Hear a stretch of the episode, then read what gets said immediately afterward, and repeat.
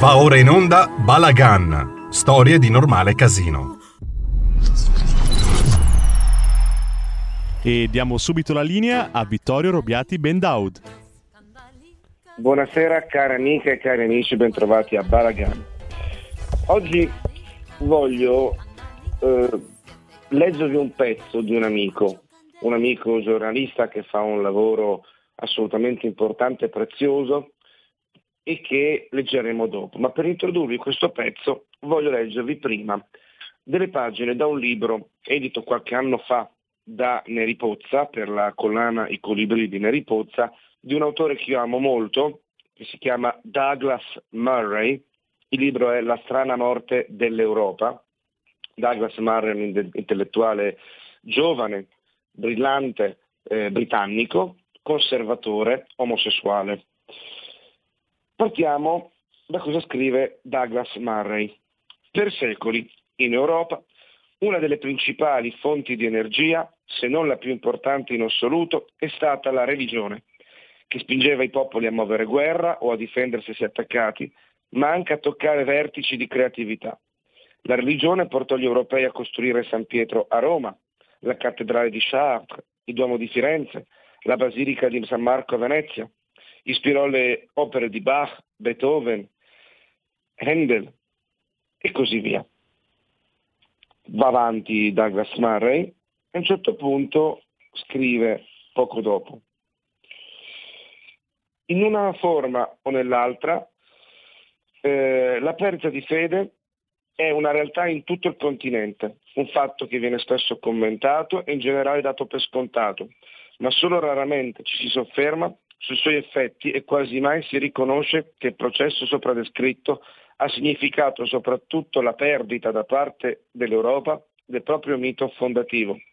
La scomparsa della religione, ovviamente Mara intende quella biblica, dunque di tradizione ebraica e cristiana, segnatamente cristiana, la scomparsa della religione ha lasciato un vuoto non soltanto morale o etico, ma anche geografico.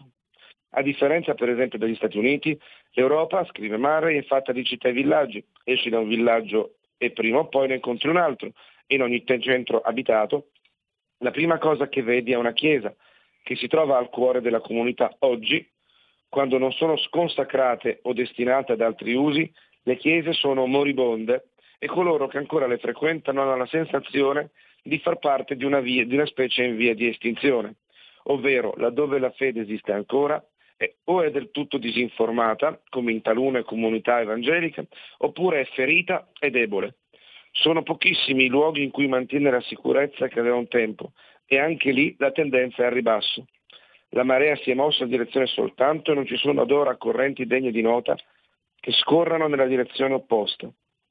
Persino l'Irlanda, che in tempi recenti aveva ancora alcuni dei politici più devoti, più religiosamente dogmatici d'Europa, nel giro di dieci anni o poco più è diventato un paese in cui l'opposizione alla fede cristiana è il trend nazionale prevalente. Va avanti Murray e scrive, e finisco con Murray con quest'ultima citazione. Ma pur avendo perduto la nostra storia, noi europei siamo ancora qui e viviamo ancora tra le vestigia di quella fede. Solo pochi, nella massa di gente che affolla Parigi, entrano a Notre Dame per pregare ma la cattedrale esiste ancora. Ecco, Murray scrive prima dell'incendio di Notre Dame e proprio dalla fine della citazione parleremo della cattedrale di Notre Dame. Dunque, scriveva Murray, solo pochi nella massa di gente che afforla Parigi entrano a Notre Dame per pregare, ma la cattedrale esiste ancora. L'abbazia di Westminster e la cattedrale di Colonia tuttora dominano i luoghi in cui sono state erette e pur non essendo più meta di pellegrinaggio, continuano a simboleggiare qualcosa anche se non sappiamo più che cosa. Riusciamo a essere turisti o studiosi, a interessarci da dilettanti, da professionisti alla storia di questi monumenti, ma il loro significato è andato perduto o è stato dimenticato. E naturalmente le gloriose vestigia in mezzo a cui viviamo non sono soltanto queste materiali, ma anche morali e culturali. Fine della citazione durissima di Douglas Murray con cui peraltro io non posso che convenire per come vedo il mondo io, ma come avevo detto Murray, come ho letto anzi, parla della cattedrale di Notre Dame, il libro La strana morte dell'Europa è apparso in italiano nel 2018 quindi con Notre Dame ancora in funzione, e l'origine, l'originale del libro The Strange Death of Europe è del 2017. Vorrei parlare della cattedrale di Notre Dame, perché l'amico giornalista Giulio Meotti, caro amico e persona a cui eh, dovrebbe, si, si, dovrebbe dare molta più voce, eh, ha portato alla luce recentemente nella sua newsletter eh, un fatto sconvolgente che è esattamente purtroppo coerente con quello che diceva Douglas Murray in queste sue mm, pagine che ho letto. Allora vorrei fare una, una inquadratura. In Francia, negli ultimi anni, non è bruciata soltanto la cattedrale di Notre Dame. In Francia sono bruciate almeno sei o sette antiche cattedrali cattoliche ovviamente nel silenzio totale dei media e nel silenzio totale della Santa Sede, del Vaticano, del Papa, leggi Papa Francesco. E sono bruciate, assieme a queste 6-7 cattedrali più Notre Dame, alcune decine, ripeto amici, alcune decine di chiese in Francia. Questo negli ultimi due o tre anni. Ripeto, sei cattedrali più Notre Dame più alcune decine di chiese, cosa che ha poco riscontro sulla stampa, sulla grande stampa italiana, eh, e che vede il silenzio totale asservito, spaventato, perfino complice o istupidito della stessa Chiesa cattolica. Allora, leggiamo insieme che cosa riguarda Notre Dame nella situazione dell'Europa che ha scritto Douglas Murray nella situazione della Francia, che pure ho detto, che pure sappiamo essere Europa, con gli incendi e i roghi che ho detto diffusi di cattedrali, ecco, vediamo che cosa ha fatto l'arcidiocesi di Parigi.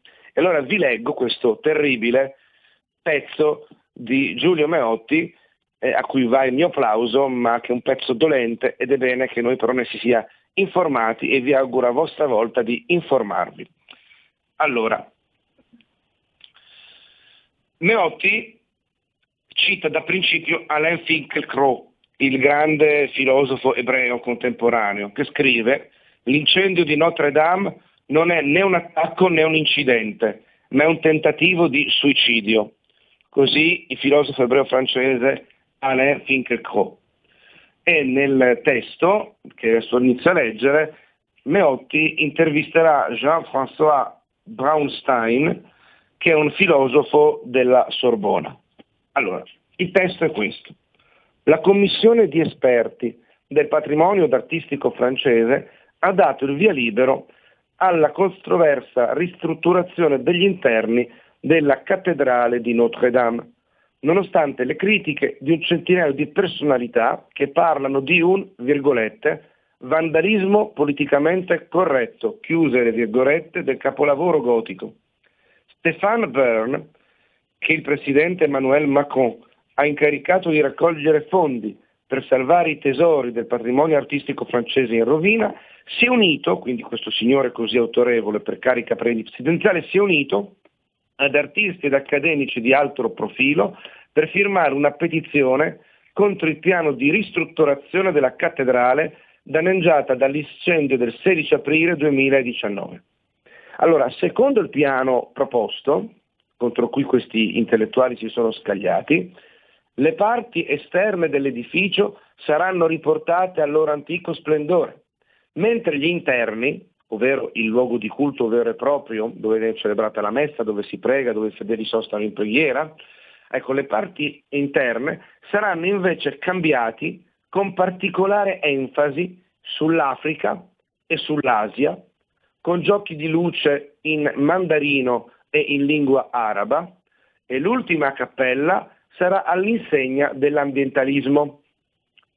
Il Ministero della Cultura ha fatto sapere che il pioniere della street art, Ernest Pignon Ernst, così come altri artisti come Ansel Kiefer e Louise Bourgeois, sono tre nomi presi in considerazione.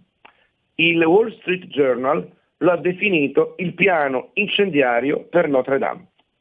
Verranno eliminati elementi come il tabernacolo e il battistero, cioè ricordiamolo amici, dove viene tenuta da parte la custodia eucaristica per i moribondi, i malati o per, in caso di, per chi vuole comunicarsi se non è possibile presenziare alla messa, e il battistero, cioè viene battezzato qualcuno che entra a far parte della comunità cristiana, cioè del corpo mistico di Cristo, secondo la teologia cristiana, che è la Chiesa. Quindi questi verranno risistemati a parte.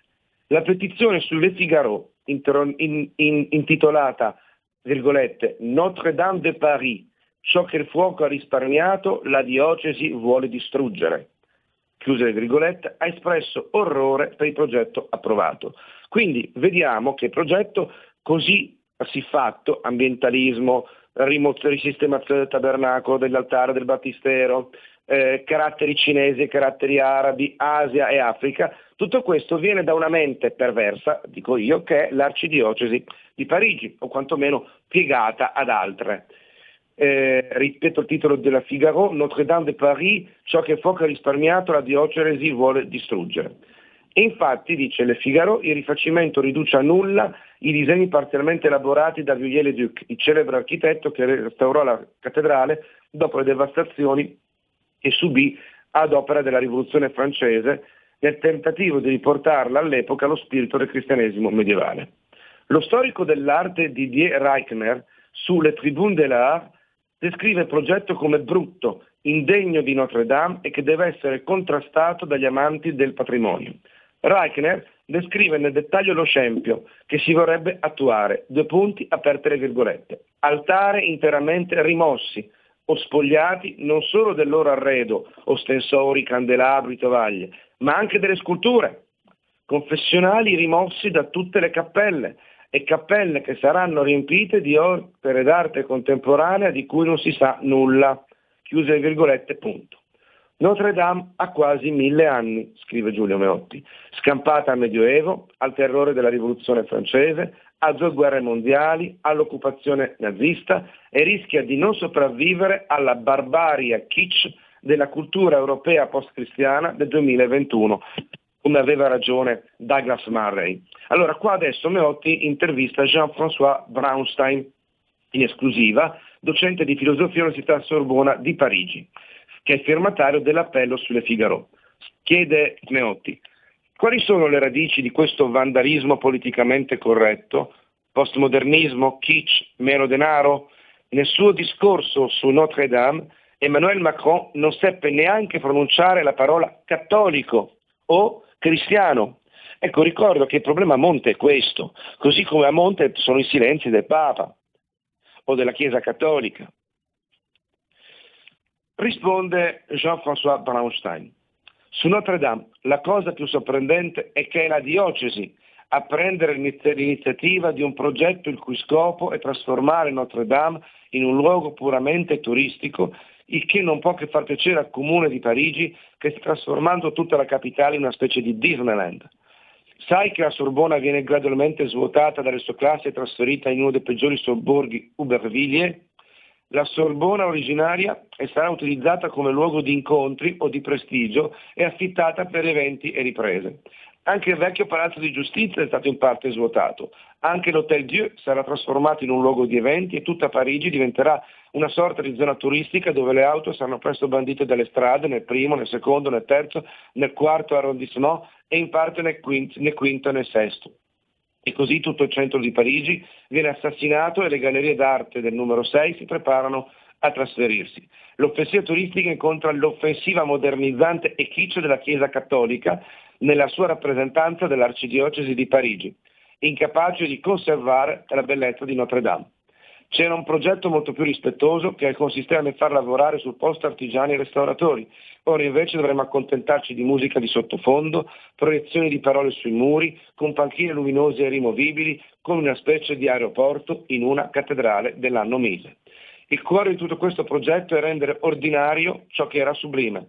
È incredibile che sia la diocesi in prima linea su questo e questo significa che, secondo me, il cattolicesimo sta scomparendo ad alta velocità sotto la direzione di questo Papa, e Papa qui viene messo tra virgolette, che non crede più in nessuna trascendenza e di un arcivescovo di Parigi che è stato costretto a dimettersi per storie di relazioni femminili.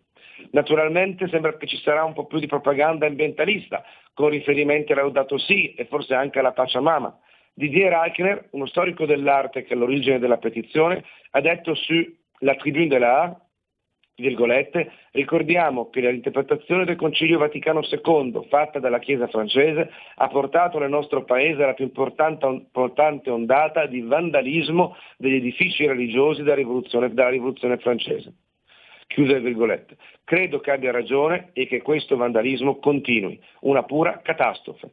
È molto significativo, peraltro, che a polestare siano accademici e storici dell'arte, studiosi e non tanto i credenti, il che è un pessimo segno.